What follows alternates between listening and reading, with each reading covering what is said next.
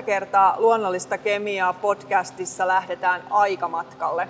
Eli tarkoitus on mennä historiassa tosi paljon taaksepäin ja katsella vähän tota, niin kuin biologisen evoluution ja sit kasvikemian evoluution rinnakkain kulkua tai sitä, että onko se kulkenut rinnakkain. Luonnonyhdistekemian professori Juha-Pekka Salminen, mistä kaukaa me lähdetään tänään matkalle? Lähdetään sieltä vajaa 500 miljoonaa vuotta sitten, kun merestä maakasvien kehitys tavallaan lähtenyt, lähtenyt liikenteeseen. Tavoitteen ehkä vähän hakee semmoista perspektiiviä myöskin asioille. Itse aika usein niin tota, törmään siihen, että en välttämättä tule ajatelleeksi niin ihan riittävän laajalla perspektiivillä asioita. Ihminen aika usein jää niin tiedätkö, arkeensa pyörimään ja elää vaan siinä hetkessä. Ja mun mielestä niin todella kiinnostavaa mennä sinne, mistä kaikki kasvievoluutio on niin lähtenyt liikkeelle ja yrittää palata vähän niin tähän päivään ja mitä siinä välissä on tapahtunut. Niin se on tosi kiinnostavaa, että lähdetään niin katsomaan sitä, sitä kokonaisuutta, että miten kasvit on mereltä tavallaan siirtynyt maalle ja mitä sen jälkeen on tapahtunut, tapahtunut. mutta tota, siihen perspektiiviin mun ehkä tiedätkö, että saadaan vähän niin lukuarvoja tai sillä lailla, miten me niin liikutaan, niin aika usein sitä itsekin unohtaa tosiaan, että ei kemistit oikeastaan niin näitä aineita kasveista pystynyt analysoimaan kunnolla kuin vajaat sata vuotta. Eli eikö se ole aika lyhkäinen aika? Sulle ja mulle sata vuotta tuntuu aika pitkältä ajat, eikö tunnukin taas henkilökohtaisesti? Ehkä. Mutta tota, noin, itse on tutkinut vaan sitten ehkä 20-25 vuotta näitä asioita. Toisaalta siitä sadasta vuodesta aika paljon, kun ajattelee sillä lailla, vaan? Mm. Toisaalta siitä, mitä ylipäänsä niin näitä asioita on voitu jollain tarkkuudella tutkia. Sitten me tutkitaan tämmöisiä kasveja ja itse on hurahtanut vaikka johonkin tammeen, niin tiedätkö mikä on niin vanhin tammi, mitä tällä hetkellä on elos, kuin vanha? Vanhin tammi niin yksilö. E, ei välttämättä Suomessa, vaan ylipäänsä. Mitäköhän nyt uskaltaisi veikata joku 300 vuotta? 2000 vuotta. Voiko kuvitella? Okei. Okay. 2000 vuotta. Aika pitkä aika ajanlasku, me tiedätkö niin alussa, että sillä tavalla vähän perspektiiviä. Ja tosi vanhoja asioita, mitä ei välttämättä aina tuu, tuu ajatelleeksi. Suomessahan metsätalous, metsäteollisuus tai metsänomistajat, niin me hakataan mettämme silloin, kun metsät on ihan teini-ikäisiä. Kyllä. Ne on mitä ne on? Ne on, ne on reilusti alle satavuotiaita. Mm ne puut ja ne on pakko hakata, kun on niin kauhean rahan tarve. Ne on ihan teini-ikäisiä. Ne on just tiiäksä, päässyt elämässä alkuun ja saman tien tullaan ja vedetään, vedetään puut nurin. Tota, niillä ei todellakaan ollut aikaa kehittyä niin kuin näillä tuhatvuotisilla. Onhan se usein, kun luonnos liikkuu, niin just sitä miettii, että miten kaikki se ympärillä oleva on ollut siellä jo kauan ennen mua. Jo ihan miettii kaikki kiviä ja kasveja ja puita ja muita, niin Kyllä. Niin kyllä se perspektiivi jo tulee niin kuin siinäkin, mutta et nyt tänään on tarkoitus mennä siinä perspektiivissä ihan tosi paljon taaksepäin. Kyllä. Ja tosiaan miettii ihan niitä ensimmäisiä, varmaan kuitenkin niin kuin ensimmäisiä yhteyttäviä kasveja ja sitä, että mitä niiden kemiasta on opittu nyt sitten viimeisten vuosikymmenien aikana, jolloin Kyllä. sitä on tosiaan vasta päästy tutkimaan. Kyllä, mutta ajattele sitä katsoa, kun kasvit on lähtenyt alun perin tuolta mereltä maakasvit kehittymään, niin siitä on tosiaan 470 miljoonaa vuotta aikaa, niin tota, kuin paljon tavallaan kasveilla etumatkaa myöskin tavallaan tässä niin kemistin, kemistin toimimiseen, kun verrataan meihin tavallisiin kemisteihin, niin, tota noin, niin aika pitkä etumatka. Seli, seli. Seli, mutta... seli, joo, kyllä.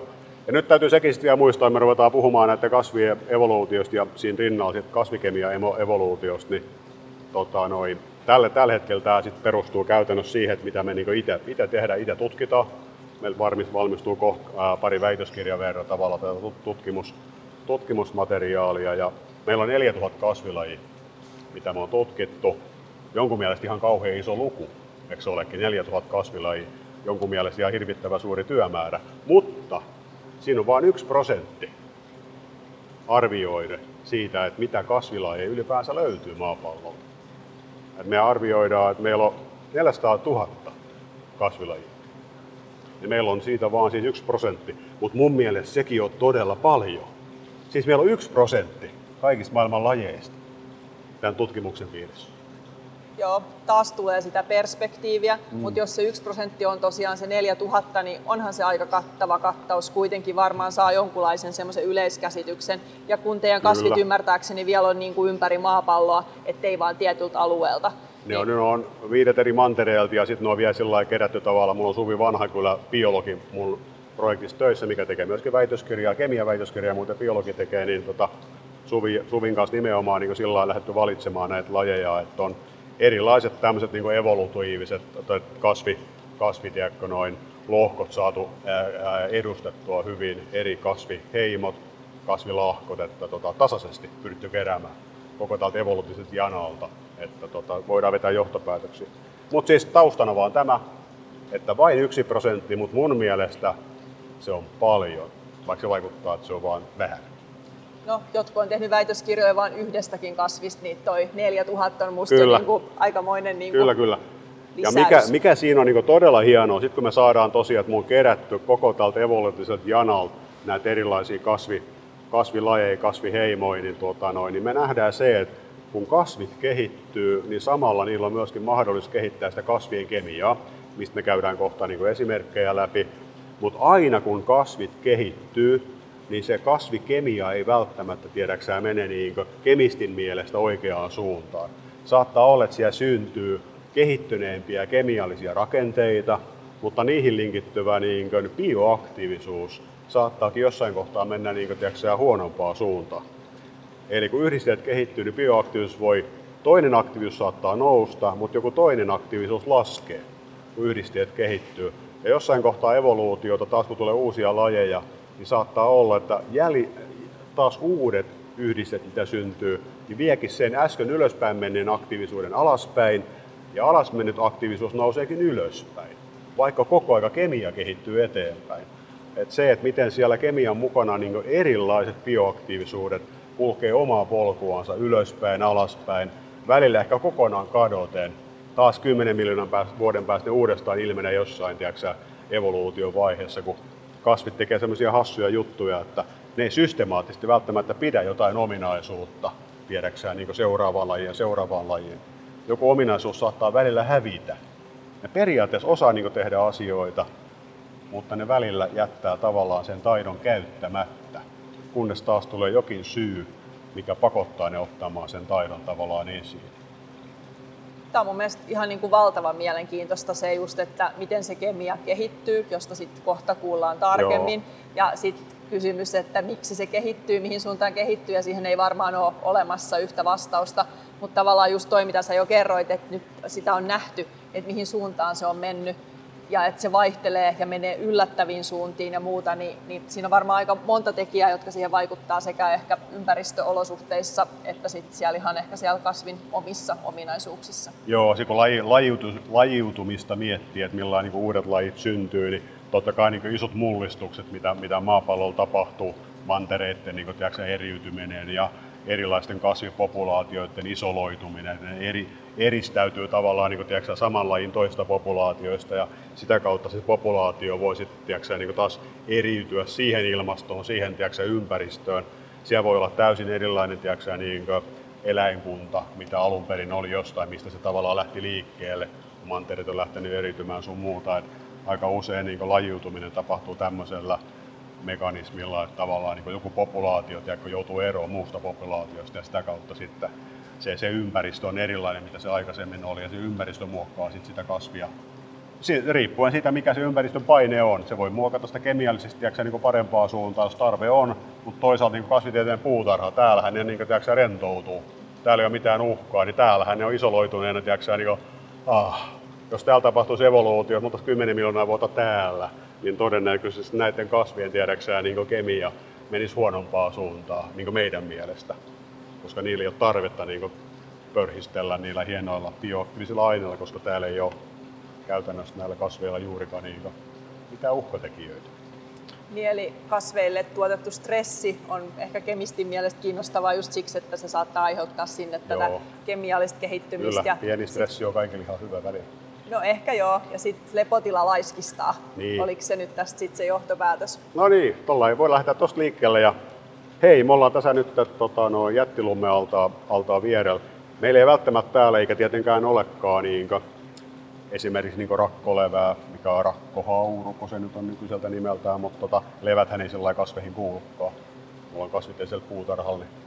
Mutta lähdetään levistä kumminkin liikkeelle sillä lailla, kun kasvit on lähtenyt kumminkin, tiedätkö, niin maakasvit tuolta meren vedestä liikenteeseen. Niin haluaisin ehkä ottaa le- levä, esimerkiksi rakkolevän ensimmäisen esimerkin, ihan sen takia, että kun aikaisemmin puhuttiin tuossa joulun yhteydessäkin, että niissä haittuvissa yhdisteissä oli, kuinka monta niissä nyt oli, yhdeksän tai kymmenen hiiltä, hiiliatomia, niin, niin tota, levät kuitenkin sitten niin alkeellisia, alkeellisia tavallaan niin evolutiivisesti, että ää, ne käytännössä niin tai jos mennään vielä yksi askel taaksepäin silloin, kun mietitään sitä, että mitä niin fotosynteesi tekee, jos saanko mä kertoa siitä vähän? Saat vähän. Ihan lyhyesti vaan sitä, että kun kasvit pyrkii tekemään fotosynteesin kautta, niin tota, glyceraldehydi 3 fosfaattia, joka on kolmen hiilen palikka, kolmen hiilen leikopalikka, ja sitten ne varastoi sitä niin sokeriksi ja tärkkelykseksi, varastosokereiksi. Sitten rupeaa hajottaa niitä sokereita, mitkä on kuuden hiilen palikoita. Ja niistä sitten tavallaan tehdään rakennusaineita näiden näiden tota noin, aineiden tekemiseen, mistä me nyt puhutaan, kasvien puolustusaineiden tekemiseen. Ja yksinkertaisimmillaan niin levistä löytyy niin sanottuja florotanniineja, jotka koostuu kuuden hiilen paketeista, käytännössä fenolisesta renkaasta, missä on kolme OH-ryhmää. Ja se on siis hyvin yksinkertainen kuuden hiilen yksikkö, perusyksikkö. Ja niitä perusyksiköitä on sitten toisessa sitoutuneena 2, 3, 4, 5, 50, 60, 100. Eli valtavan suuria, mutta hyvin yksinkertaisesta palikasta tavallaan koostunut. Eli hyvin yksinkertainen biosynteettinen kyky ää, levillä. Mutta tehdä hirvittävän suuria yhdisteitä, jotka toisaalta on sitten sitä myöten, niin ne on tanniineja, ja tota, ne on myöskin aika herkästi hapettuvia. Eli tuota, siellä on myös tällainen niin kuin, sekä tanniinimaisuus että myöskin tämä hapettumisherkkyys näiden levien yhdisteillä. Mutta hyvin yksinkertainen, eikö vaan? Kuuden hiilen fenolinen rengas, joita vaan on sitten liittynyt toisiinsa. Lukuisa joukko. Mutta se yksinkertainen kemiallinen rakenne on sitten niinku riittänyt, koska levät on kuitenkin päässyt aika pitkälle ja ne on ollut niitä ensimmäisiä, mutta niitä on edelleenkin olemassa. No joo, ne on näitä tavallaan, levistä me ei kauhean montaa niin tavallaan tutkittu, että rakkolevaa sillä Turun yliopistossa ihan väitöskirjakin tehty aikoinaan rakkolevästä, että sen takia se niin tunnetaan vähän paremmin. Mutta jos sieltä siirrytään niin eteenpäin ja ensimmäiset tavallaan niin maakasvit on käytännössä sitten aika hyvä aasinsilta, kun otetaan vedestä lähetään, niin sammaleet käytännössä. Ja sammaleet on semmoisia, että nehän ei pärjää ilman kosteita olosuhteita, niille käytännössä ei ole juuri eikä johtosolukoita. Eli ne ei pysty tavallaan niin vettä, vettä sitten tiiäksä, niin ottamaan mistään kuivalta seudulta, vaan ne pitää vesi saada suoraan sieltä, missä ne on on sitten. Ja tota noin, niin sammaleissa sitten taas niin löytyy myöskin niin hyvin, hyvin yksinkertaisia yhdisteitä, hiilihydraatteja, lipidejä ja aika alhaisissa pitoisuuksissa. Että mitä mekin on niitä analysoitu, niin tota, polyfenoleja esimerkiksi niin tota, todella vähän. Eli sammaleet ei ole silloin vielä niin meidän silmissä kovinkaan kiinnostavia kemiallisesti, mutta tota, niiden evoluutio on lähtenyt tuosta 470 miljoonaa vuotta sitten liikenteeseen. Niitä on hirveän monta lajia, melkein parikymmentä tuhatta lajia löytyy, löytyy sammali. Mutta tota, ei vielä niin vaikuttavia aineita suhteen kovinkaan kiinnostavia. Niistä ei löydy sitten taas näitä fluorotanniineja toisaalta. Eli ei löydy näitä samoja, mitä löytyy levistä. Ja Onko lähdetään... jotain ajatusta siitä, että, että miksei löydy? Aa. Miksi sammaleet ovat lähteneet erilaisten yhdisteiden tuottamisen tielle vai? No joo, se on sitten vähän vaikeampi sanoma siinä on varmaan tuo, totta kai tuo ympäristö täysin erilainen, mitä merellinen ympäristö. Ja sitten siinä kohtaa, niin tota, silloin, kun on lähtenyt tavallaan evolutiivisesti eriytymään, niin silloin ei välttämättä vielä ollut kovinkaan suurta tiedäkö, niin painetta myöskään maapallolla niin eläimistön kautta. Et, tota noin, ilma, ilmakehä oli erilainen ja, ja muuta. Työnteisiä esimerkiksi oli vielä ollenkaan, ollenkaan ja muuta. Että, tota, todennäköisesti ei ollut vielä niin sellaisia sellaisia tota noin, stressitekijöitä, mistä äsken puhuttiin, jotka olisi tavallaan saanut, saanut sit, niin tarpeen, tarpeen monimutkaisempia yhdisteiden niin valmistamiseen. Mut, tota, ne on vähän sellaisia yksinkertaisempia tavallaan kasvimaailman edustajina, mutta myöskin niin kemisteinä, kemisteinä sit vähän tota noin, köykäisempiä käytännön tasoa. Mutta heillekin on sit riittänyt nämä yksinkertaiset yhdisteet ja, Joo. ja sammaleitakin me edelleen nähdään. Varmaan on paljon sellaisia lajeja, jotka on tässä näiden satojen tuhansien vuosien aikana kadonnut kokonaan, mistä meillä ei ole aavistustakaan, mutta sitten jotkut lajit on, on. Me voidaan vaikka mennä matkan. tästä noin, mennään täältä tota noin, tästä näin uuden maailman tropiikista, missä me nyt ollaan, niin mennään tuohon araukariakasvien huoneeseen. Niin tota, täällä meillä periaatteessa, periaatteessa tässä Janne Ahon hienojen orkideojen alla, niin, niin kuin huomaat, tässä on sammalia, mutta ne on vähän niin kuin, tiedätkö, niin kuin, aika kuivia, kun ne on tässä näin, niin täytyy koko aika kastella päivittäin. Niin eihän ne tässä muuten menestys, kun alusta ei ole niin luonnollisesti märkä. Et siihen ne sitten kuolisi tavallaan siihen mahdottomuuteensa. Et niiden täytyy käytännössä niin olla koko aika kosteassa. Mutta hei, sitten kun me mennään siitä eteenpäin, niin käytännössä noin sanikkaiset on seuraava evolutiivinen askel eteenpäin. Tuommoinen 425 miljoonaa vuotta sitten lähtenyt eriytymään tämmöinen linja ja itse sekoitan sen aina saniaisiin. Mutta puhutaan sanikkaisista. Saniaiset kuuluu sanikkaisiin. Sinne kuuluu myöskin liekomaiset kasvit ja kortteet. Kortteet on ehkä tuttuja metsäkorteja ja, ja, ja mitä näitä on, peltokorte. Ne on ehkä sellaisia, mitä, mitä niin nähdään paljon.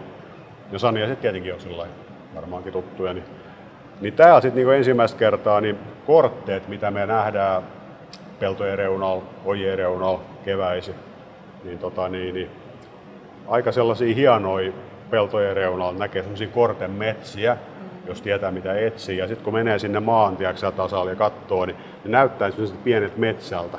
Voi niin kuvitella itse semmoisen niin evolutiivisesti tiiäksä, niin 400 miljoonaa vuotta vanhaan kortemetsään. Suomessa toki kortteet on aika pieniä, mutta siis on vähän suurempia. Ne, ne näyttää ihan niin kuin puumetsältä, mutta ne on vain niin pieniä sanikkaisia. Eli jos ensi kesänä näette jonkun makaavan maassa, niin hänellä ei ole välttämättä mitään hätää, hän on vain matkalla kortemetsässä. Kyllä, tai sitten hän on saniaismetsässä, koska saniaisten, saniais ja sananjalijat ja kotkan siivet, niin nehän on paljon isompia, niin niiden metsässä on myöskin niin tiedätkö, vastaavasti, kun löytää metsästä semmoisen paikan, niin tota, voi, voi sitten kuvitella olevansa, tiedätkö, 400 miljoonaa vuotta sitten ajalla, aja, aikaa taaksepäin, niin kasvievoluutiossa sitten, sitten siinä kohtaa, mutta tota, tulee ensimmäinen, tota, kun mennään eteenpäin tuosta kuuden hiilen paketista, mikä äsken oli tuolla fluorotanniineissa, niin tota kortteista, niin me on löydetty kahvihappojohdannaisia, mistä aikaisemminkin puhuttiin aika monessakin yhteydessä. Ja kahvihappo, sehän on yhdeksän hiilen, niin 6 plus 3. Siinä on se sama fenolinen tavallaan rengas, ei aivan sama, mutta samankaltainen, mitä fluorotanniineissa, plus sitten kolme hiiltä lisäksi, eli yhdeksän hiiltä kahvihappojohdannaisissa. Ja, ja käytännössä mikä on nyt mielenkiintoista kemiallisen evoluution kannalta on se, että kortteista löytyy myöskin flavonoideja. Ja flavonoidit on sitten taas niin biosynteesissä, kun tuli nämä fluorotanniinien kuuden hiilen palikat. Saanko puhua biosynteesipoluista niiden nimillä? Anna mennä. Nämä fluorotanniinien kuuden hiilen yksiköt tuli niin sanotun asetaatti-malonaattipolun kautta. Ja kahvihappo tulee sitten taas sikimaattipolun ja fenylipropanoidipolun kautta, eli aivan eri reittiä. Ne on niin kilpailevat reitit. Ja nyt nämä kaksi kilpailevaa reittiä ne nyt kohtaa evolutiivisesti kortteiden kohdalla ja yhdistyy.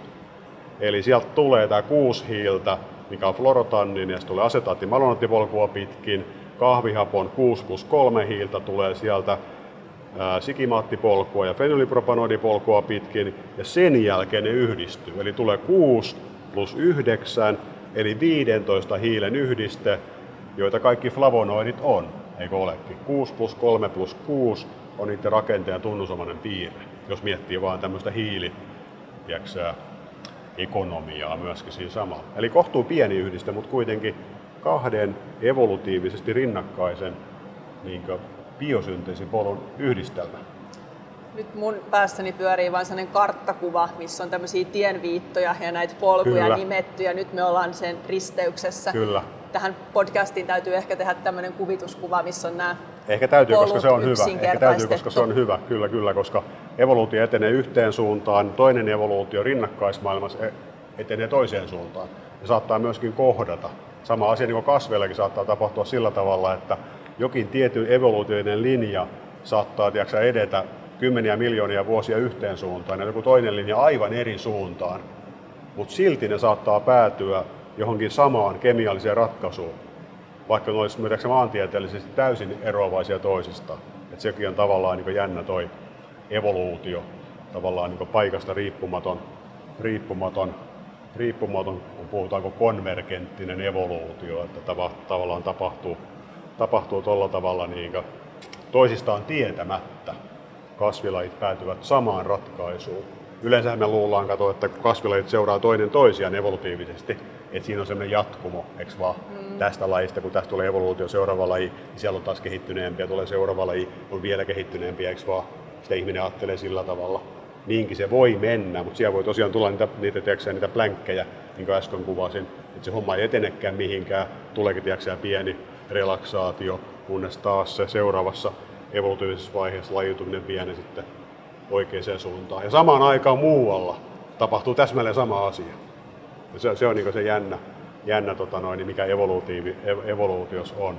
Mutta toisaalta kaikki asiat ei tapahdu näin. Et nyt me katsotaan tämä kokonaiskuva, niin täällä on, täällä on joitain asioita, joissa tavallaan tämä on niin totta, että samaan aikaan niin evoluutio etenee samaan suuntaan eri puolilla tavallaan evoluutiopuuta, puuta, mutta toisaalta sitten aina se ei ole mahdollista. Ja tästä evoluutiopuusta pitää erottaa tämä, mistä mä nyt äsken puhuin, tavallaan biosynteesi. Biosynteesipuu, mikä siitä, sekin liittyy evoluutioon. Mutta anyway, saatiin nyt tämä 15 hiilen flavonoidi aikaiseksi kortteissa, nyt, jotka kuuluu näihin, näihin sanikkaisiin. Ja sanikkaisten niin hyvä piirre on se, että ne on putkilokasveja. Eli niillä on juuret ja sitten tiiäksä, niillä on nuo johtojänteet, eli ne pystyy imemään vettä, niillä on ilmaraot, eli ne pystyy haiduttamaan vettä, ja sieltä tulee tavallaan se paine siihen runkoon. Kun ne imee vettä ja haiduttaa vettä, niin se vesipaine saa tavallaan niin tiiäksä, niitä kasvien korkeuden kasvamaan, koska ne tavallaan se paine pitää ne pystyssä paremmin. Ja tota, noin, niin sen lisäksi vielä niin, tota, niin ligniini on sitten jo niistä tavallaan rakenneosasena mukana. Ja ligniinihan on tämmöinen niin fenolinen polymeeri, 6-9 niin fenolisen hiilen tai ylipäänsä hiiliyksikön tiedätkö, niin muodostama äh, iso polymeeri, mikä tukee tätä kasvisolkun rakennetta. Ja kaikissa puumaisissa rakenteissa on ligniiniä. Ja näissä sanikkaisissa on sitten sekin vielä, paitsi että ne pystyy tavallaan johtojänteiden avulla niin imemään vettä ja, ja sitten toisaalta haiduttaa, eli tota, noin, ne kuuluu putkilokasveihin. Putkilokasveihin. Mun täytyy näin kaikki sanoa, kun mä, mä itsekin tässä samalla muistelen tätä. Tämä ei välttämättä ole kemistillekään niin helppoa mutta tota noin, niin nämä ei vielä leviä siementen avulla, nämä sanikkaiset. Että saniaisissa varmaan olet huomannut, että no onko, onko tuossa nyt, näkyykö tuolla, niitä tuolla lehden alapinnalla monesti näkyy tuommoisia itiöitä. Ne leviää itiöiden avulla. Itiöiden avulla, avulla sanikkaista. Ja jos tosiaan ei kesällä halua mennä maahan makaamaan, niin täällä kasvitieteellisellä puutarhalla on tämmöisiä valtavan kokoisia. No niin, no. Ihan hirvittävä. Kato tämäkin tässä näin. Tämmöinen puusaniainen. Miten tässä nyt sanotaan, sit? Sanotaan vaikka 5 metriä korkea tai jotain, jotain tota noin, niin näitä löytyy hei vieläkin, vaikka tämäkin on tämmöinen, niin kuin voidaan puhua tosiaan evolutiivisesti tosi vanhasta linjasta, puusaniainen. Ja tämmöisiä silloin aikoina ennen tota noin, niin jopa ennen noita ää, dinosauruksia, niin ää, oli tämmöisiä isoja saniaismetsiä, mitä edelleen löytyy. Australiassa kävin yhdessä ää, sademetsässä, siellä on tämmöisiä, tämmöisiä niin valtavan suuria sania, puusaniaisia löytyy mitkä on niin aika, aika hienoja, aika hienon näköisiä. Ja mikä hienointa mun mielestä on se, että tästä puusaniaisesta, niin puusaniaisista, niin mä oon löydetty nyt näiden 15 hiilen flavonoidien monikertoja. Eli pannaan niitä, katsot, ja sitten taas toisensa kiinni. 15, 30, 45, 60, 100, 200, 300. Eli hiiliä tulee, tiedätkö, satoja siihen runkoon. Ja sitten me ruvetaan puhumaan ne ei olekaan noita florotanniineita, mitä oli tuolla meressä, vaan ne on nyt sitten näitä, näitä niin kuin mä oon aikaisemmin puhuttu mäntymaisista tannineista ja sitten mä oon puhuttu herukkomaisista tannineista, niin käytännössä tästä löytyy nyt sitten noita mäntymaisia tannineja. Mäntymaisia tannineja, eli se on kyennyt viemään sen biosynteesi niinkin pitkälle. Flavonoidien kiinni toisiinsa. Saadaan tota suurikokoisia, suurikokoisia mäntymaisia tannineja vaikka hän ei siis ole mänty, hän ei ole havupuu ollenkaan. Silloin ei vielä havupuita ollut olemassakaan, kun tämä evolutiivinen linja lähti, lähti kehittymään. Mutta tämä tanniiniluokittelukin on tainnut tulla vasta viime vuosikymmeninä. No niin... tämä on mun oma kömpelön luokittelu ihan vain sen takia, että mä yritän löytää suomalaisesta kasvikunnasta semmoisia semmosia, tota noin, konkreettisia esimerkkejä. Ja, ja mäntymäiset tanniinit, joiden kemiallinen nimi on prosyanidiinit. Prosyanidikat, proantosyanidiinit, mikä on vähän kömpelömpi ilmaisu ehkä, niin niitä löytyy erityisesti männystä Suomessa, niin sen takia puhun mäntymaisista tanniineista. Mutta joo hei, sanikkaisia. Sanikkaisia tosiaan. Uskotko, että se tavallaan se jo kehittynyt kemia näissä johtuu myös osittain siitä, että niillä on ne juuret ja, ja kyky ottaa kaikenlaisia yhdisteitä ympäristöstään sitten jo pikkuhiljaa kun lähti myöskin kehittymään niin useampia, useampia näitä ulkopuolisia niin uhkia, mistä en kyllä riittävästi tiedä, haluaisin tietää enemmänkin, mutta tota, kaikenlaiset tiedätkö, eliöryhmät sitten toisaalta maapallolla niin rikastui. Ja, ja tota noin, niin pikkuhiljaa kun rupesi tulemaan niin maapäälle enemmän kasveja, niin yllättäen oli tiedätkö, kasvinsyöjilläkin syötävää. Eks vaan? Eli oli, oli elinolosuhteet niin sellaiset, että kasvinsyöjät niin pystyivät niin kukoistamaan. Ja voisin kuvitella, että nimenomaan nämä tämmöiset mäntymaiset tanniinit, niin voisi kuvitella, eikö vaan nisäkkäille tai muille, muille tämmöisille ei-hyönteis, ei-hyönteisedustajille, niin varmasti olivat tota noin, epämaukkaita tanninimaisia, että tota, saattoi toimia puolustusaineena silloin, silloin jo, jo sitten tässä vaiheessa. Tota, käsi kädessähän nämä aina kulkee kasvien ja eläintenkin eläin, eläinkunnan evoluutio. Evoluutio sitten. Mutta joo hei, tämmöisiä, että kannattaa sänikkaisia katsoa vähän silmielellä tai kortteita. Että ne on tosi vanhoja, vanhoja, jopa 400 miljoonaa vuotta sitten tavallaan eriytynyt. Eriytynyt tavallaan se, se evolutiivinen linjasto. Toki nämä nykyiset lajit saattaa olla vasta 145 miljoonaa vuotta sitten niin kehittynyt, mutta ihan ne on aika nuoria, nuoria ne on ihan jannuja vielä, ne on ihan teini-ikäisiä. Että sillä ei voi niin ajatella kovin vanhoina. 145 miljoonaa vuotta sitten. Joo, että sillä se tietenkin on, että kaikki vanhemmat kasvit, tiedätkö, niin osa, monet on jo kuollut sukupuuttoon, sukupuuttoon sitten, mutta tota, noin, onneksi on ollut miljoonia vuosia aikaa uusilla lailla ja kehittyä. Lajien lajiutua. Joo, mutta sitten hei, mennään näistä, mitkä tuottaa itiöitä, niin siirrytään siemenkasveihin. Eli semmoisiin kasveihin, mitkä tuottaa siemeniä, siemeniä ja tota noin, niin voidaan vaikka mennä mennä täällä Araukaria-huoneessa niin tänne toiselle puolelle. Puhutaan edelleen tietenkin putkilokasveista, eli kaikki, kaikki sitten jatkossa nämä linjat, mitä kasvievoluutiossa on, on tavallaan niin tuotettu, on putkilokasveja edelleen, eli edelleen ne pystyy juuri avulla tota, no, johtojänteet pitkä kuljettaa vettä ja niin edelleen. Vaikka niin löytyy, ja tässä on meillä puita. Puita, se komea puu ei ole enää mikään puu, saniaine, vaan ihan puu, puhutaan puista pikkuhiljaa. Pikkuhiljaa, ja tota, noin, niin 360 miljoonaa vuotta sitten lähtenyt kehittymään nämä siemenkasvit. Ja näiden siemenkasvien niin tavallaan niin ensimmäinen luokka on siemeniset kasvit. Ja ihminen varmaan, tai siis tämmöinen kemisti ainakin muistaa paremmin noista niin havupuista. Havupuissa se on siellä kävyssä yksikin paljainen se siemen, ne on siemenisiä ja, ja sen jälkeen me katsotaan se toinen luokka sitten myöhemmin, mutta tota, ensin tuli paljassiemeniset lajit. Ja niistä yksi vanhin on tuolla ulkona, mikä meidän täytyy jossain kohtaa katsoa tarkemmin, toi neidon hiuspuu. Niin tota, se on todella, todella tämmöinen niin vanha, vanha evolutiivinen jäänne. Klassikko. Todella klassinen, löytyy kaikista kasviteista puutarhoista. 270 miljoonaa vuotta sitten käytännössä se laji tiettävästi niin kehittynyt ensimmäistä kertaa. Ja sitten neidohiuspuusta, niin tosiaan siitäkin löytyy noita samoja kahvihappojohdannaisia ja flavonoideja, mutta ei mäntymaisia tannineja, vaan niiden tavallaan rakennesukulaisia, mutta kuitenkin niin melkein samankaltaisia. Melkein samankaltaisia, mutta ei, ei, ei aivan täysin. Et sitten niistä tannineissakin löytyy monenlaisia modifikaatioita, mistä me kaikista ei ole vielä puhuttu, puhuttu lainkaan. Mutta tota, se pystyy tavallaan tekemään samoin mitä noin puusaniaiset, samankaltaisia yhdisteitä. Ja tota, Onko ajatus, että miljoona vuotta vanhassa neidonhiuspuu-yksilössä on sama kemia kuin nyt olemassa olevassa neidonhiuspuu-yksilössä? No niin, tämä onkin todella, tämä on, tämä on niin kuin sä osuit nyt semmoiseen kysymykseen, mikä on niin kuin tosi, tosi tota noin, haastava, eikö olekin, että öö, miten minä tuohon nyt vastaisin, En mä oikeastaan siis Eikö pyst... tiedä? En mä mitään tiedä. Mistä mä tuommoisen...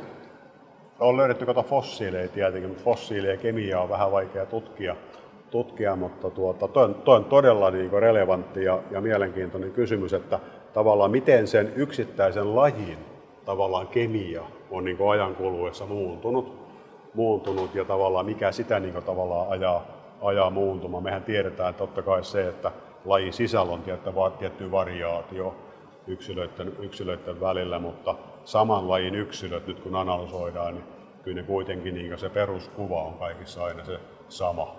Että lajin sisällä se tällä hetkellä analysoituna on, on sama.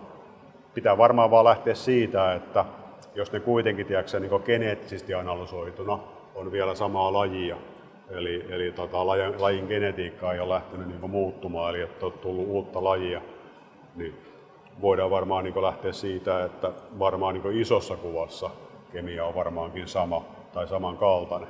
Tuo on sillä kyllä tosi mielenkiintoinen, kun me on tutkittu niin kuin, kun makroevoluutio on niin lajiutumista, tulee uusia lajeja, me on tutkittu mikroevoluutiota, ja mikroevoluutiossa niin tapahtuu semmoisia pieniä hyppäyksiä, hyppäyksiä niin lajin sisällä. Syntyy, on niin erilaisia genotyyppejä, joku voi puhua kemotyypeistä, se on erilaista kemiaa. Mutta tota noin, niin ne on kuitenkin samoja lajeja, mutta lajin sisällä niin, tota noin, niin se yksilöiden, yksilöiden tai erilaisten kemotyyppien niin kemiallinen koostumus saattaa erota niin sillä suhteellisesti ottaen merkittävästi. Et niin eri yhdisteitä on suhteellisesti ottaen täydellisesti niin eri suhteissa, mutta ne yhdisteet ovat kuitenkin niitä samoja. Ja sitten kun tavallaan kun niitä, sitä kautta saadaan mikroevoluutio yhden lajin sisällä ja verrataan niihin sisarlajeihin, jotka on siinä vieressä, eri lajeja, niin sieltä löytyy sitten taas niitä samoja yhdisteitä, mutta sitten taas niin kuin tiedätkö, eri suhteissa.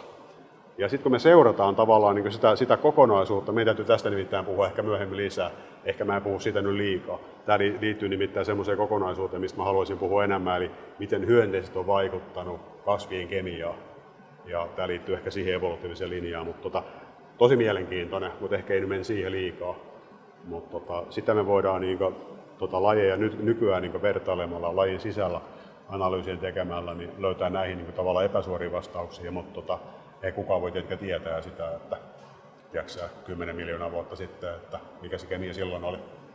Ja se evoluutio, joka on ylipäätään aika hidas prosessi, jos taas palautetaan tähän yhden ihmisiä niin kuin mittakaavaan, että just se, että sitä ei pysty seuraamaan, niin kuin yksi kemisti ei pysty seuraamaan, miten evoluutio etenee, niin kuin, niin kuin just kun se perspektiivi on niin iso. Joo. Että jonkun olisi pitänyt silloin kymmeniä miljoonia vuosia sitten jo perustaa kasvitieteellinen puutarha.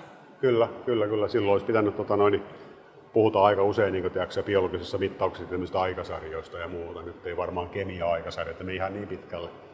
Et, tota, meidän pitää niin kuin, tällä tavalla niin ajassa mennä taaksepäin tutustumalla niin kuin, ää, tähän evoluutiopuuhun, kasvien evoluutiopuuhun ja tehdä siitä sit johtopäätöksiä. Ja se on niin paras, paras mitä tässä kohtaa, tässä kohtaa pystytä. Mutta tota, Neidon hiuspuista puhuin äsken ja tavallaan rinnalla silloin aikoinaan kulki, kulki tota, paitsi havupuut, mutta myöskin kävykit, eli käpypalmut. Täällä on yksi, tota noin, niin muistaakseni, onko se tässä näin, lukeeko tuossa karroo kävykki vai mitä siellä lukee? Siellä lukee karroo kävykki. Siinä on, siinä on käpypalmunäkkö. Onko se sun mielestä palmunlehtien näköinen vähän, mutta no on se kyllä vähän. Se on, se on tota, no, erittäin kova lehti, erittäin niin terävät, terävät tota, noin, Tekisi mieli koskea. Joo, näin on. Ee, onneksi ei, onneksi ei saa koskea. Ei, mutta näyttää Mut, tota, tosiaan, näyttää, näyttää tosi teräviltä noin ja aika, aika paksu. Mutta joo, hei, toi on käpypalmu. Eli käpypalmut, neidonhiuspuut ja sitten havupuista, niin noin noi araukarjat, mitä meillä tuossa itse asiassa oli toi, tiiäksä, toi on araukarja, eikö se ollutkin tässä, tämä yksilö, niin nämä oli sellaisia ensimmäisiä, ensimmäisiä tavallaan noista paljassiemenisistä kasveista, mitä, mitä löytyy. Ja ne on, ne on niin elänyt yhtä aikaa ihan dinosaurusten kanssa jurakaudella. Nämä araukarjat, täällä on useampikin, tossa ja tossa ja, ja tuolla on araukarjoita ja sitten tosiaan tuo käpypalmu löytyy tosta. Niin tämä araukarjahuone on ehkä tämmöinen hyvä niin kuin täällä sisällä, kun mennään evoluutiosta taaksepäin. Tota noin, täältä löytyy näitä hyviä, hyviä esimerkkejä. ja tämä Australian araukaria, mikä tässä nyt on meidän silmien edessä, tämä on kyllä mielenkiintoinen, kun tämä runko on tämmöinen kuin jonkun koivupuun runko. Kyllä. Ja sitten nämä, onko ne nyt sitten lehtiä vai mitä nämä on, mutta oksat ovat havupuun oksan näköisiä. No joo, se on, että nä, näissä on vähän tämmöistä niin tiettyä neulosmaisuutta, mutta sitten kun katsotaan täältäkin näitä muita, muita tota noin, niin täällä on Araukaria Pidvilli esimerkiksi tässä näin Queenslandin Araukaria, niin huomakko enemmän niin lehtimäinen. Enemmän lehtimäinen kuitenkin. Kuitenkin sitten vaikka niin kuuluu, kuuluu sitten kuitenkin havupuihin. Mutta tota, ehkä, ehkä ei siinä mielessä, mitä me tunnetaan, ehkä suomalaiset tai kemistit tai tämmöiset, ei asiantuntijat biologisesti, niin tota, mehän mielletään tietenkin havupuuta aina tämmöiseksi, tiiäksä, kuusi, mänty, lehtikuusi, kata ja marjakuusi. Niin, Nämä, ei voi olla muita niin, kuin ne, ne suomalaiset havu, ne tutut havupuita, mutta tota, mut havupuudet siis tosi tyypillisiä ja sitten ylipäänsä näille paljassiemenisille, niin nämä tekee sitten näitä samoja ää, mäntymaisia tannineja erittäin runsaasti, että se on ehkä sellainen kuvaava piirre. Flavonoidit, kahviappojohdannaiset, mäntymaiset tanninit. Et tota, näistä kaikista löytyy käytännössä niitä, niin kuin noista lajivideoistakin, jos haluaa katsoa, niin näkee. Muun muassa toi karrokävykki, niin hyvin, erittäin runsas siis. Mä, tota, noin, mä melkein sanoisin jopa kaakaomainen. Kaakao, kaakaopuu sitten taas on niin erittäin rikas noissa mäntymaisissa tannineissa. Mutta tota, ei, ei men siihen. Ei men siihen, mutta tosiaan 360 miljoonaa vuotta sitten niin nämä paljassiemeniset lähti eriytymään, eriytymään. Ja niitä on tällä hetkellä joku tuhat lajia. Tuhat lajia maapalloa jäljellä. Ja jos tässä lähdetään niin liikenteeseen, siis tämä on tosi mielenkiintoinen mun mielestä tämä, tämä tuota, paljassiemeniset ja, ja havupuut ylipäänsä. Nämä nimittäin vaikuttaa edelleen niin olevan kyvyttöm. Ne, ne ei kykene nimittäin tekemään sitten sitä siirtoa, mitä tämä seuraava evolutiivinen linja kasveista pystyy tekemään. Vaikka nämä on 200 miljoonaa vuotta vanhempia evolutiivisesti nämä paljassiemeniset ja havupuut. Eikö se ole jännä juttu? mun mielestä ei ole, tiedätkö, kun vanhemmat ei ole aina välttämättä viisaampia. Ei olekaan, mutta siellä ei myöskään ole tapahtunut tätä, mitä mä äsken kuvasin, että joskus evoluutio tiedätkö, tekee sillä paikasta riippumattomia asioita. Ne ei vaan kerta kaikkiaan kykene. Eli kohta mä rupean puhumaan, tiedätkö, että siellä sikimaattipollolla niin evoluutio pistää vilkun päälle. Ei lähetäkään nyt tiedätkö, sinne kahvihappojen suuntaan enää.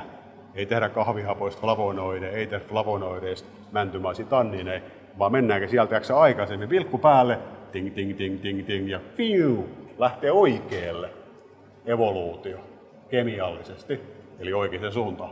Se lähtee oikealle mun tuossa silmissäni ja oikeaan suuntaan tekemään niin tietynlaisia yhdisteitä ja katsotaan siitä sit, mikä siellä olisi muuten ensimmäinen, ensimmäinen esimerkki. Kuljetaan ton, noin, takaisin tonne tota noin, altaa, altaa viereen, viereen täältä. Evolutiivisesti vähän y- kemiallisesti yksinkertaisempia tavallaan niin kasvia, kasvia luota, niin otetaan, otetaan ensimmäinen esimerkki sieltä, mikä, mikä me siis tiedetään. Tämä on tosi mielenkiintoisia, että kun tutkii tuhansia lajeja, että koska kasvievoluutiossa ensimmäistä kertaa, ensimmäistä kertaa on havaittu joku tietty uusi yhdisteryhmä. Tadaa! Niin, tadaa! Koska? Missä? Mistä lajista?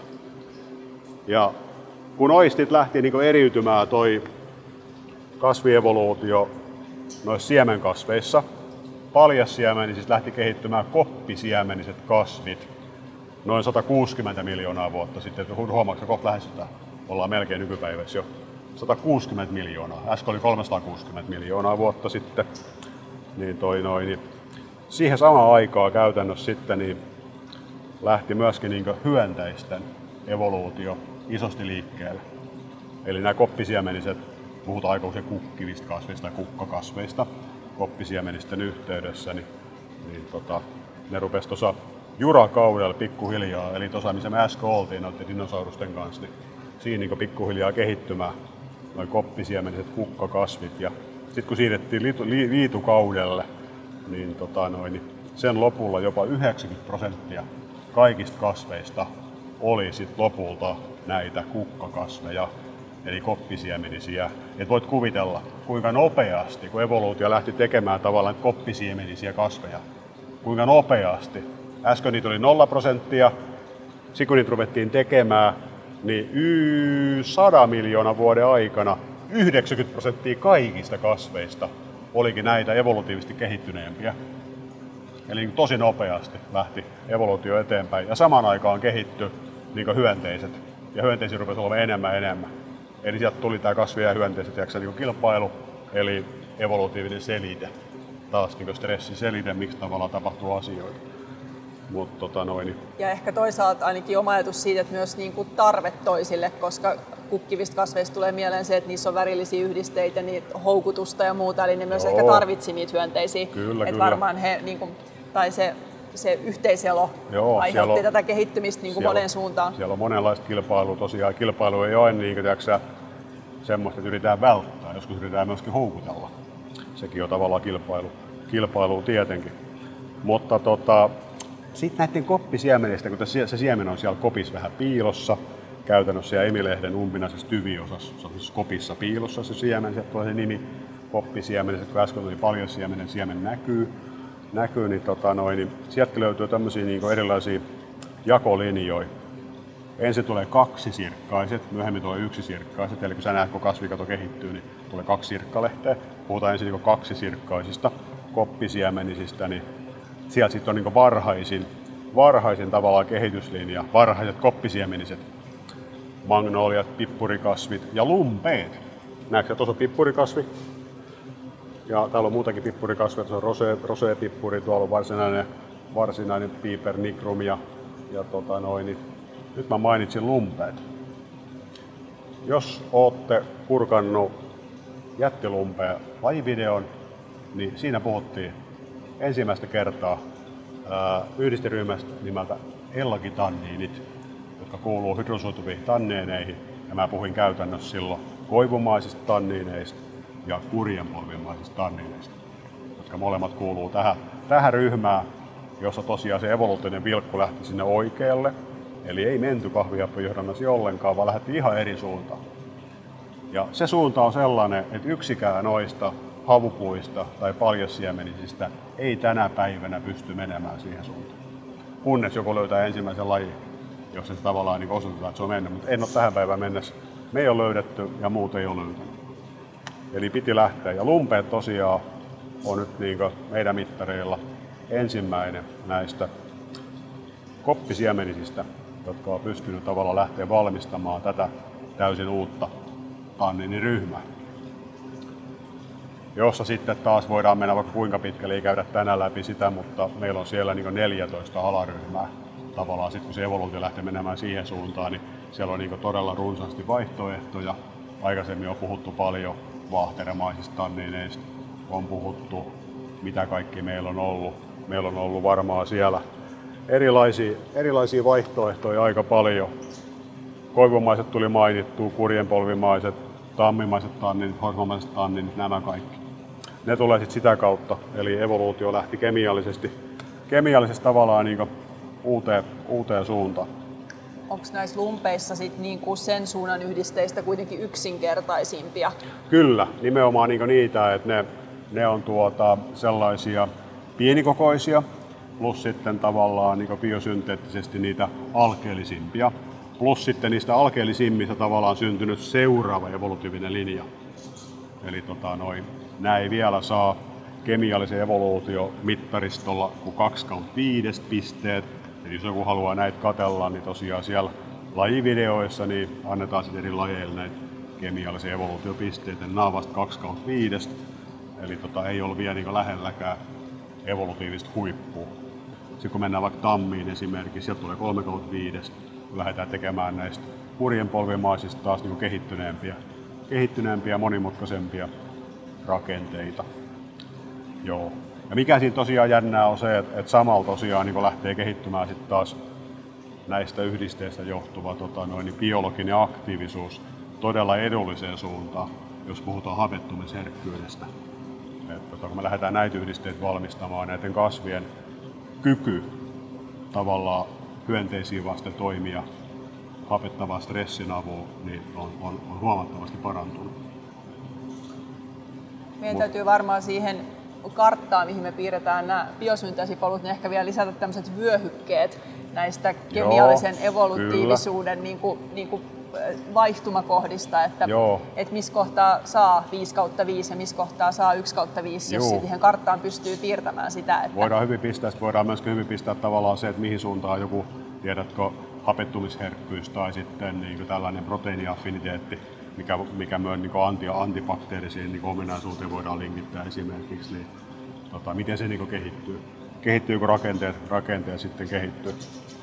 Joo, mutta tota lumpeet oli tosiaan nyt varhaisia koppisiemenisiä. Ja sitten kun siitä mennään eteenpäin, puhutaan niin sanotusta aito kaksisirkkaisista koppisiemenisistä, niin siinä missä ollaankin tiedätkö, niin ihan asia ytimessä, koska niistä on sitten tavallaan syntynyt 75 prosenttia kaikista siemenkasveista, 190 000 lajia.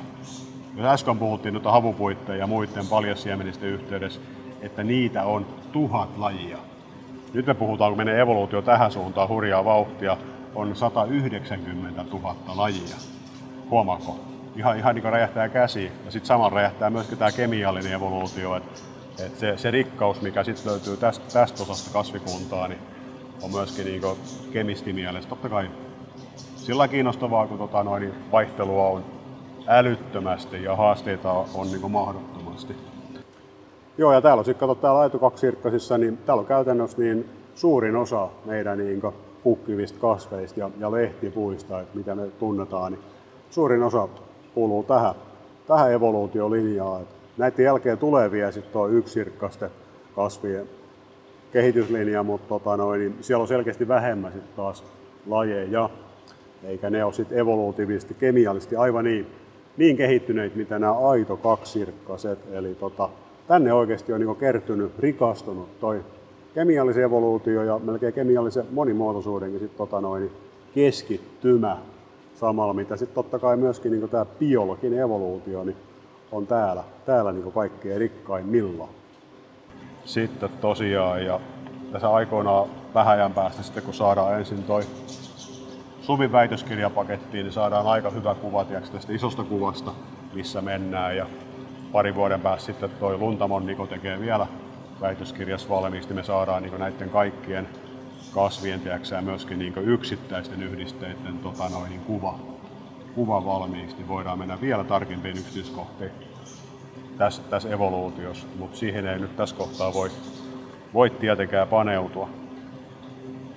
Onko se myös niin, että niin kuin totaalinen fenolisten yhdisteiden määrä, voiko sitä verrata, että se niin kuin, kasvaako se näissä, näissä lajeissa, missä sit, niin kuin, ne yhdisteitä on enemmän ja ne on monimutkaisempia ja muuta, vai, vai onko se tavallaan niin kuin, ei, ei sit vaan noissa vaikka havupuissa niitä Joo. on sit vaan yksinkertaisempia ja vähemmän, mutta sitten tavallaan niin kuin määrällisesti Joo, määrä, määrä on varmaan sit, tota noin, sitten toinen kysymys. Et tota, mä ehkä lähestyn tätä, kun mä puhun koko ajan tästä kemiaevoluutiosta, niin mä puhun ehkä niiden rakenteiden kautta, että miten ne rakenteet on kehittynyt. Sitten taas toisaalta se, että kuinka paljon niitä on, ää, niin, tota, noin, niin se niin kuin äsken puhuttiin siitä, että sehän riippuu vähän siitä, että kummonen tiedätkö, uhkataso täällä on. Et me on ihan selkeästi nähty, että nämä, nämä lajit täällä puutarhalla, niin niiden tiedätkö, yhdistetasot on alempana kuin, kuin luonnossa. Eli tota, ne, ne määrä, määrät on sitten, ja sitten toisaalta jos puhutaan lukumääristä, se on sitten taas niin toinen, kokonaan toinen. Se ehkä liittyy enemmän sitten siihen, että, että mitä yhdisteryhmää milloinkin tavallaan niin valmistetaan, että tiettyjen yhdisteiden niin pitoisuudet on hyvin suuresti linkittynyt siihen, että mistä yhdisteryhmästä puhutaan. Aikaisemmin puhuttiin eikö vaan alkaloideista, luonnon vahvimmista myrkyistä tai triterpenoideista. Ne on niin voimakkaita myrkkyjä, että niitä ei tarvitse tehdä niin paljon. Pienet määrät riittää. Monet näistä isoista polufenoleista niin ei tietenkään ole myrkkyjä ja ne ovat tavallaan niin vahvoja aineita, niin kasvit joutuu tekemään niitä määräisesti aika paljon. Että ne on tällaisia niin määrään perustuvia puolustusaineita. Ja tota, riippuu sitten evoluutiosta tietenkin, jos yhtäkkiä onkin taas joku mennyt, evoluutio on tehnyt tiedätkö, uuden lajin, ja sillä lajilla ei olekaan sitten semmoisia uhkia, mitä se edellinen laji tavallaan niin tarvi, niin saattaa olla, että sekä, sekä tiedätkö, on ehkä niin kuin, vaan niin määrät laskenut, mutta ne yhdistet saattaa olla jämät siellä vielä jäljellä edellisestä evoluutiovaiheesta. Et se vähän riippuu mihin suuntaan niin lähdetään. Et tota, evoluutio saattaa kehittyä sekä rakentaa uusia yhdisteitä, että myöskin vaikuttaa siihen yhdisteiden pitoisuuksiin. Plus sit siihen vaikuttaa, että mitä sä kattelet. Lehtiä vai juuria vai siemeniä vai kukkasia. Niin, tota noin, niin kaikissa on hiukan erilainen. Eri, erilainen sit, tota noin, paitsi se kemia, mutta myöskin se kemian määrä. Ja tota, sitten kun näitä kaikki tiiäksä, mietit, millainen on lähtenyt sieltä liikenteeseen 470 miljoonaa vuotta sitten ja ollaan päädytty tuohon viimeiseen linjaan. Koppisiemenisiin kasveista 160 miljoonaa vuotta sitten ja niitä on sitten 190 000, jos lajeja, lajeja sit, tota noin, tai koppisiemeni jopa 240 000, mutta noita, mitä me äsken katsottiin, noita aito kaksisirkkaisia, niin niitä oli 190 000 lajia. Kuun arvioidaan, että kokonaisuudessa on ehkä joku 400 000 niin lajikirjo kasveissa. Niin tota, erittäin merkittävä osuus on tota, noin, näissä kukkivissa kasveissa. Eli, tota, sen nyt kaikki sitä ainakin oikein muistaa, muistaa tavallaan tämmöisenä niin evolutiivisesti uuden, uusimpana kasvilinjana ja toisaalta myöskin kemiaaltaan niin kehittyneempänä. Mutta joka ikinen kukkakasvi, mitä sä näet, ei välttämättä ole kemiallisesti kovinkaan kummonen. Pitää muistaa sekin, että siellä on aivan täysin mopoi joukossa valtatiellä. Kun ne on lähtenyt vilkuttaa oikealle, ne on mennyt kato vilkuttaa oikealle, lähtee valtatie sinne, mitä äsken kuvattiin oikeaan suuntaan. Mutta sitten jostain syystä ne ei ole tarvinnutkaan enää sit niitä yhdisteitä.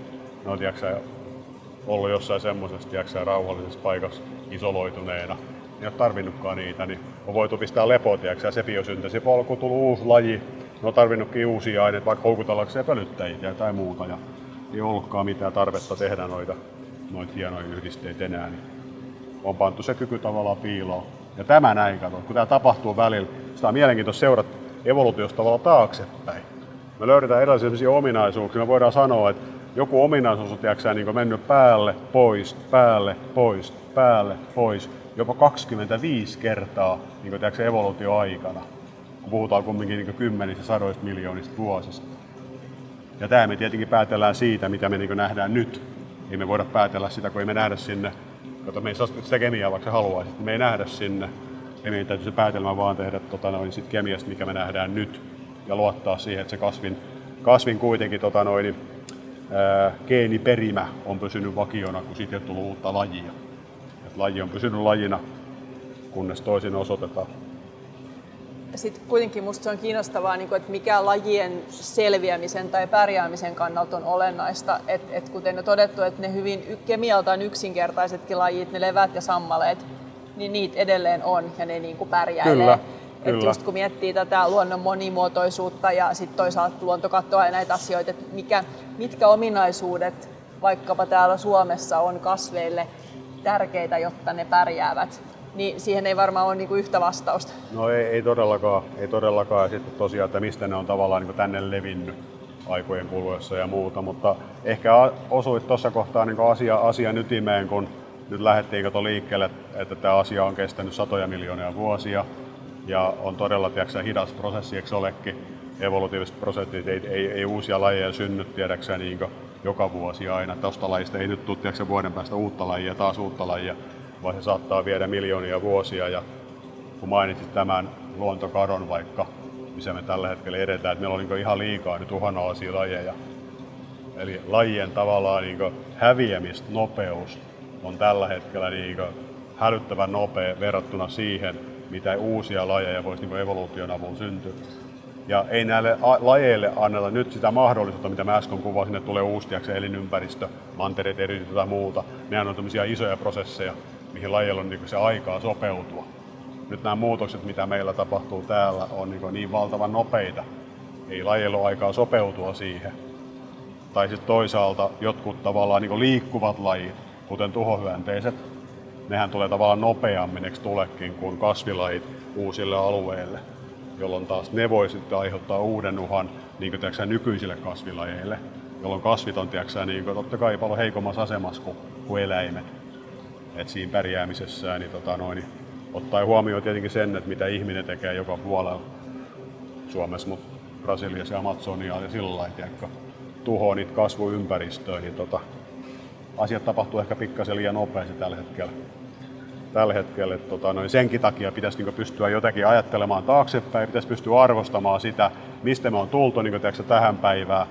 Ei se oikein niinkään voi olla, että tiedätkö, me, me muutamassa kymmenes vuodessa niin tuhotaan tämä kaikki, mitä kasvikunta ja tiedätkö, tämä maapallon eliökunta on saanut aikaa satojen miljoonien vuosien aikana. Sillähän siinä käy, eikö vaan? Ihminen, ihmisen, ihmisen ahneus johtaa siihen. Meidän metsissä, mutta myöskin laajemmin. Että, tota noin, tämä kaikki, mikä on tapahtunut, tämä hieno evolutiivinen kehitys, mikä on mahdollistanut jaksää niin lajien, maalajien, hyönteisten eläinten, lopulta ihmisen kehittymisen tänne, niin tota noin, me ollaan vähän niin aika lyhyellä perspektiivillä vaarasti ja tuhota se.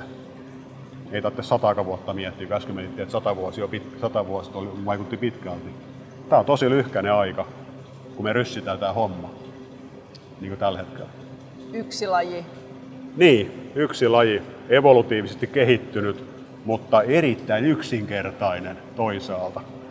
Tota, aika yksioikoinen, sanotaan sillä tavalla ahne, ahne paskiainen. Joo. Toi on just tosi tärkeä se, kun monet, tai ainakin jotkut perustelee just sitä, että ainahan muutosta tapahtuu ja ainahan niin tämä evoluutio on edennyt, mutta just se, että se miten sitä nyt on kiihdytetty tapahtumaan liian nopeasti, niin ettei siihen niin kuin ehdi kasvit sopeutumaan, niin sehän se nyt on se pointti. Kyllä, se on se, se, on se harmillinen, harmillinen piirre, mutta tota noin, niin mutta omalla tavallaan sekin sit toisaalta, niin tota, se motivoi edelleen tiedätkö, vielä tutkimaan entistä tarkemmin, tutkimaan entistä tiedätkö, laajemmin laajemmin. Tota noin, niin voi olla, että jos mennään sata vuotta eteenpäin, kun mä äsken puhuin, että sata vuotta sitten kemisit ehkä pystyi jotain tutkimaan, nyt pystytään tutkimaan niin paremmin. Ei kannata sata vuotta varmaan taas odottaa, vaikka sadan vuoden päästä oltaisiin vielä, vielä paljon parempia kemistä. Ja odotetaan sata vuotta, niin, tiiäksä, niin ei meillä välttämättä ole enää tätäkään kirjoa lähellekään tätä niin analysoitavaa kasvikuntaa. Niin, tota noin, niin olisi tietenkin kiva, eikö se olisi, että olisi. Olisi kiva, että olisi ja olisi kiva, että olisi vaikka enemmänkin, mutta tota, tota, toivotaan, ettei tapahdu niin kuin silloin tapahtui tuosta dinosaurusta aikaa, tiedätkö, että asteroidi aiheutti joukkosukupuutoa. Nyt puhutaan paljon, että tuleeko kuudes, kuudes massasukupuutto vai, vai eikö, että ollaan siihen kintaalla. Toivottavasti ei, ei välttämättä nähtäisi sitten sitä aikaa, sitä aikaa kuitenkaan. Mutta tota, jos niin käy, niin välttämättä se vaikuttaa kasvikunnan niin kemialliseen monimuotoisuuteen. Se vaikuttaa välttämättä kasvikunnan tiedätkö, suhteeseen niihin kasveja syöviin hyönteisiin, koska ne, ne kärsii siinä samalla, joka vaikuttaa välttämättä tiedätkö, sit kasveihin ja vaikuttaa välttämättä kasvien evoluutioon. Et, tota, tai koko paketti, tiedätkö, niin kuin, ei nyt korttitalo välttämättä luhistu, mutta kyllä tämä koko myöskin tämä kemiallinen kuva niin kuin, saattaa muokkautua. Ja tulee ehkä myös sen itsekään ihmisen omille nilkoille sit, sit siinä kohtaa. Kun... No joo, ei se kyllä kenellekään eduksi voi olla tämä kehitys muuta kuin niiden rahanahneiden paskiaista, jos sillä saa sanoa. Tota, aika lyhytnäköistä toimintaa, mutta tota, se nyt leimaa tätä ihmiskuntaa, oman edun tavoittelu ja muuta. Et pitäisi vaan nähdä niin näiden asioiden tuota arvo.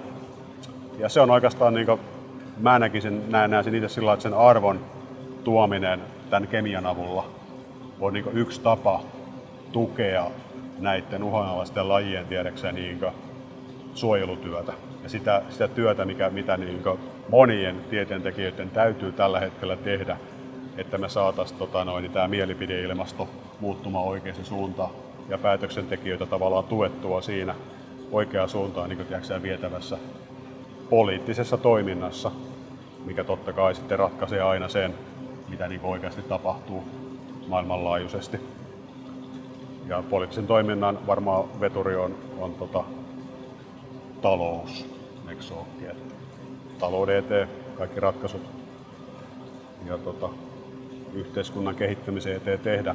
Mutta anyway, hei, mun mielestä loistava tilanne, eikö olekin? Kasvikunta on edelleen voimissaan. Loistavasti voidaan täällä kasvitieteellisellä puutarhalla tutustua näihin kaikkiin hienoihin lajeihin.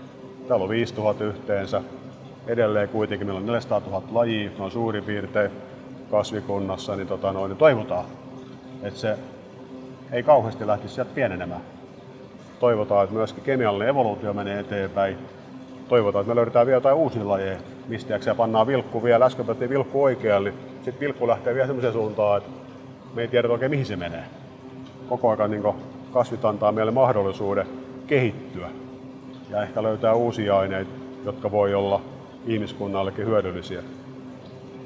Ja tota, sitä kautta, niin positiivisuuden kautta tämä pitää vaan nähdä. Niin, ja kun me, meidän osaaminen ja analysointitaidot ja muut kehittyy, niin nyt on mahdollista päästä näkemään aika paljon jo tässä kohtaa ja jatkossa sitten vielä ehkä, ehkä jopa enemmän. Kyllä, varmasti näin käy, koska laitteet kehittyy, ihmiset kehittyy, taidot kehittyy, taidot siirtyy uusille sukupolville ja niin edelleen. edelleen. Totta kai näin, näin, näin se menee.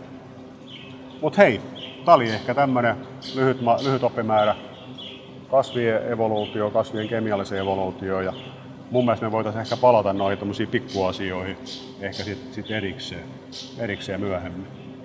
Joo, tässä tuli mun mielestä monta ideaa jo tulevaisuuden podcasteillekin, mutta tässä oli nyt aika hyvä pohjatarina siihen, miten, miten se kemia kasveissa on kehittynyt sitä mukaan, kun kasvit ovat kehittyneet. Ja ihan valtavan mielenkiintoista ja pistetään podcasti purkkiin ja aletaan piirtää karttaa siitä, että miltä tämä Joo. polusto näyttää. Hyvä. Parempi, että sä piirrät sen, niin tulee sellainen selvä, selkokielinen Yksinkertainen kartta. ja selkeä, Kyllä. kuten minä itse. Ei, vaan helposti tulkittava, selkeä sanainen. Hyvä. Mä luulen, että näihin sanoihin on hyvä lopettaa tämänkertainen podcast ja palataan seuraaviin aiheisiin myöhemmin. Näin tehdään. Kiitoksia. Kiitoksia.